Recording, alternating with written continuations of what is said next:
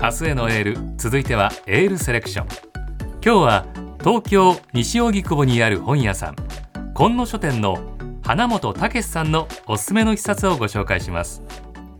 タイトルは自由の丘に小屋を作る。昨年10月に新潮社から出版された自由の丘に小屋を作る。数々の賞に輝く注目のノンフィクション作家川内有夫による軽快ものづくりエッセイです。東日本大震災をきっかけに物を買って消費するだけの暮らしに不安を覚えた著者の川内。2014年に娘が生まれその思いはさらに加速します。我が子が困難な時代を生き抜くために自分にできることは何なのか。たどり着いたのは小屋を作ることでした。ところが彼女は家庭科の成績が1というほどとても不器用。その上小さな小屋を作るだけなのにさまざまなトラブルが発生します。それでも規格外の仲間たちと一つ一つ壁を乗り越えていくうちに著者の思いは生きる力とは何か自由とは何かまで巡っていきます。そうして自分たちの手を動かすことで見えてきた豊かで新しい風景とは。何事もコスパタイパ重視の現代の価値観に朗らかな筆致で一石を投じる。軽快ものづくりエッセイ。自由の丘に小屋を作る。ではこの一冊を選んでくださった今野書店の花本武さんのおすすめポイントをご紹介しましょう。上杉さんよろしくお願いします。はい。おすすめポイントその1すすごすぎる。川内さんの無謀な挑戦に向かうモチベーション。花本さんはこうおっしゃっています。日曜大工の心得など全くない著者の川内さんが自らの手で小屋を建てる。その無謀な挑戦に向かうモチベーションとなるのが最愛の娘奈々ちゃんの存在です。田舎を持たない彼女に自然を感じてもらいたい。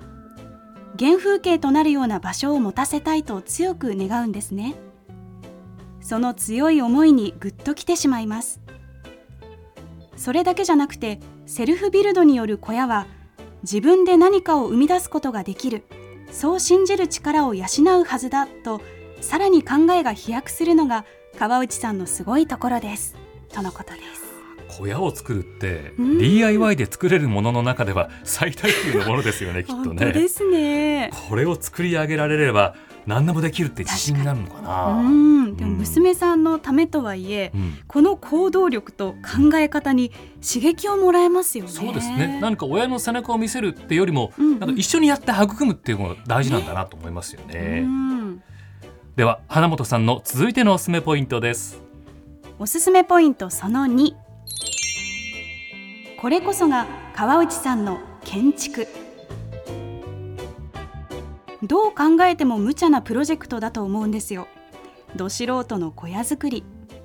それをパートナーの伊尾くんに相談するくだりが私は大好きです。彼は即答で俺はすごくいいアイディアだと思うし楽しみだよ。きっとナナも喜ぶし大丈夫と応じます。もちろん自分だって建築は門外漢なのにです。この名台詞は後半にもう一度実にエモーショナルな形で挿入されます。私は心が熱くなりました。実際の小屋作りを担うのはチーム川内となります。いつの間にか緩やかにつながる約束のない仲間が周囲に出来上がっていく過程こそが川内さんの建築なんだと自分は特進しました。